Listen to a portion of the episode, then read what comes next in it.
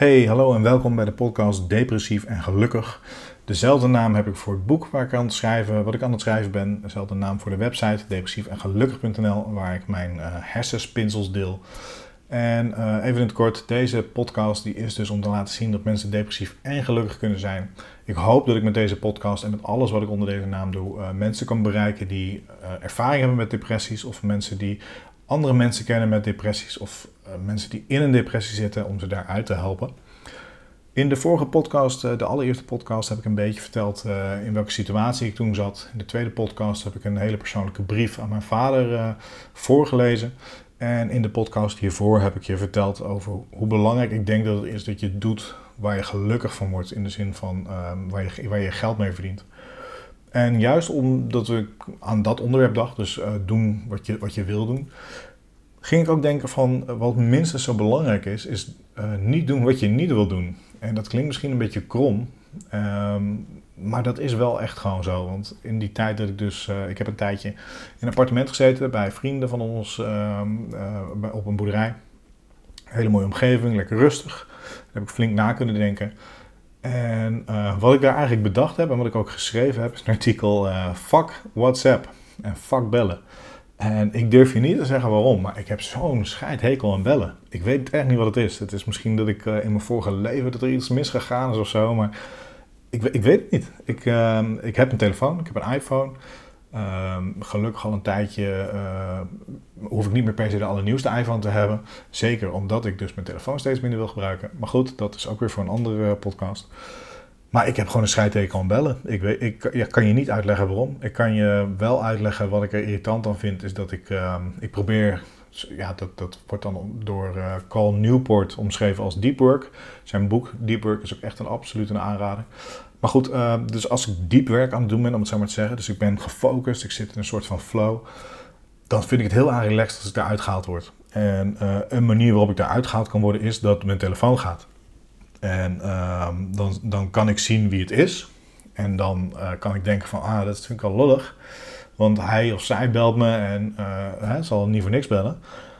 Maar ik vind het gewoon relaxed, want ik word gewoon uit mijn flow gehaald. En dat is dan eigenlijk al gebeurd. Maar wat ik ook heel relaxed vind, is dat als ik dan opneem, dat ik voor mijn gevoel niet zelf kan bepalen wanneer ik weer stop met dat gesprek. Dus als je het dan bijvoorbeeld over e-mail hebt, dan kan ik een e-mail krijgen. En dan kan ik zelf bepalen wanneer ik de e-mail open. Ik kan zelf bepalen wanneer ik de e-mail beantwoord. En nou, noem het dan maar op. Maar bellen, ja, ik, ik, ik, ik moet er serieus een beetje om lachen. Want ik kan niet, ik kan niet helemaal beschrijven waarom, waarom ik dat zo relaxed vind. Maar ik vind het gewoon... Um, wat ik dan wel weer uh, minder aan relaxed vind, en zo probeer ik dan ook, want het is echt niet zo dat ik, uh, ik heb een telefoon, uh, ik heb een telefoonnummer en ik heb in die zin ook verplichtingen, dus uh, ook als ondernemer, ik zal af en toe uh, moeten bellen, gebeld moeten worden, hè, noem het maar op.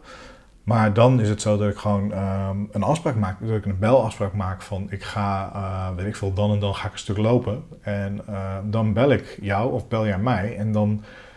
Ik ga een uur lopen en dan heb ik wel zoiets van ja, langer dan een uur zal ik sowieso niet bellen. Dus dan, hè, prima. Maar ik vind het gewoon, uh, dat, misschien dat dat nog beter te zeggen, uh, onverwachtse telefoontje vind ik gewoon heel erg relaxed. Maar goed, ik denk dat ik dat nu al heel vaak gezegd heb. Uh, wat, wat de essentie van deze aflevering eigenlijk vooral is, is dus wat we de vorige aflevering zeiden van doe wat je wel wil doen. Dat je ook doe wat je niet, uh, doe niet wat je niet wil doen. En daarbij hoort ook nee zeggen. En uh, ik kan zeker als ik uh, in mijn gezin uh, terugkijk, of eigenlijk, nou, dat, ja, hoe noem je dat? Dat was mijn, mijn gezin vroeger, dus mijn, mijn ouders en mijn broer en ik. Uh, mijn moeder is, als, om het zo te zeggen, een enorme pleaser. Ik denk niet dat er iets is dat ik mijn moeder uh, kan vragen waarop ze zegt dat ze het niet doet. En dat klinkt grappig, maar dat, dat is echt...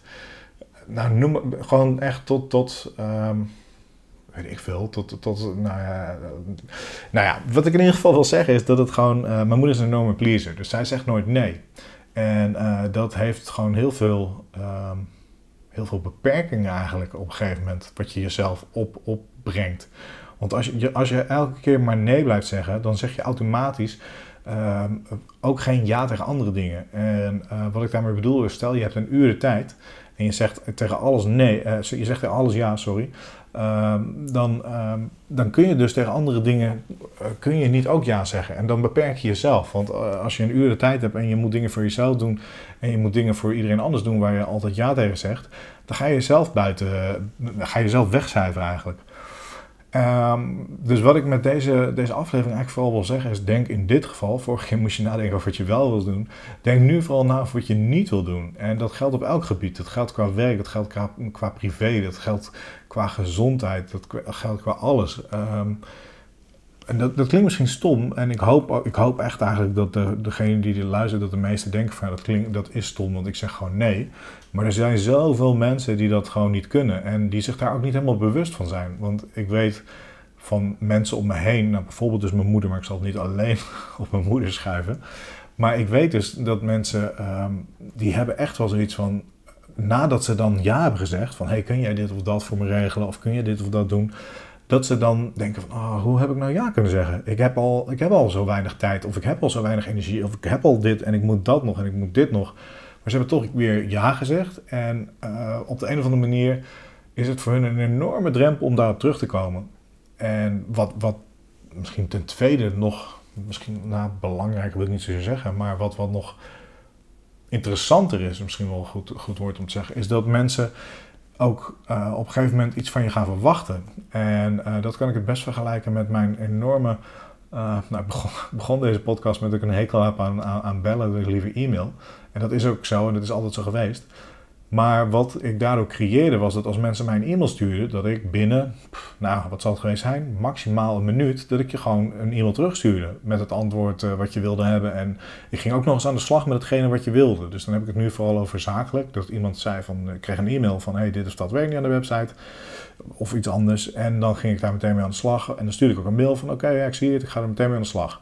Dus ik had verder ook helemaal geen, geen focus. Want ik ging gewoon aan de slag met wat er in mijn mail binnenkwam. En uh, de ene keer was dat dit, de andere keer was dat dat.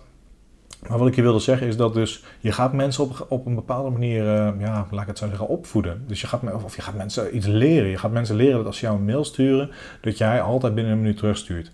En het is voor mij heel moeilijk geweest om dat los te breken. Want op een gegeven moment had ik dus heel erg door en dat ik dat heel slecht trok. Dat ik mijn hele dag liet gaan door mijn mail of door wat er dan ook binnenkwam. En dat ik van hot naar her ging en uh, eigenlijk niks helemaal afkreeg. Maar toen ik dat door had, toen ging ik dus mensen minder snel beantwoorden. Dus dat ging uh, bijvoorbeeld gewoon dat ik dan een mail kreeg. En ik heb heel veel moeite gedaan om die mail uh, niet meer meteen te openen of niet meer meteen te zien. Zelfs ik heb mail van mijn telefoon afgegooid, noem het dan maar op. Maar dat betekende dat mensen van uh, in plaats van een minuut uh, reactietijd naar vierentwintig uur gingen. Of naar, naar in eerste instantie, ik noem maar wat hoor, zes uur. Wat volgens mij nog steeds prima is als je binnen zes uur uh, je e-mail beantwoord krijgt. Maar als jij gewend bent dat je die binnen zestig seconden beantwoord krijgt, dan is uh, zes uur heel erg lang. Dus let daar ook op met, met, met nee zeggen. En dat, dat, dat klinkt misschien stom, maar als jij altijd ja zegt, dan gaat die nee die je op een keer moet gaan laten vallen, Uh, die gaat keihard aankomen, want dat verwachten ze niet en dat vinden ze heel vreemd. Dus het is voor jou, maar voor die andere mensen ook, alleen maar beter om af en toe eens nee te zeggen. Dus denk er nu eens over na, wat wil je niet en waar ga je nu gewoon nee tegen zeggen? En ik zou nu heel graag willen zeggen dat je me altijd kan bellen, maar dat kan dus niet. Maar je kan me wel altijd een mail sturen en check even w w w punt depressief en gelukkig punt n l en uh, blijf de podcast luisteren en delen alsjeblieft. Hey, ben ik nog even heel snel. Uh, podcast afgelopen, maar wat ik je nog wilde vragen is of je deze podcast wilt delen. Um, of je een recensie achter wil laten. Dus heb je iets aan die podcast of vind je de podcast interessant? Of heb je ook maar iets positiefs? Zou je dat dan in een beoordeling willen, willen delen? En dus deze podcast met mensen willen delen? En natuurlijk is dat ook gewoon omdat ik graag wil dat meer mensen naar die podcast luisteren. Maar het helpt me natuurlijk ook met mijn doel om te zorgen dat meer mensen over depressie gaan praten. En uh, om iemand te helpen die op dit moment in een depressie zit om daar, uh, daaruit te komen. Dus nogmaals, wil je deze podcast alsjeblieft delen? Kijk ook even op de website depressief en gelukkig punt n l en laat als je wil even een beoordeling achter. Super, dankjewel.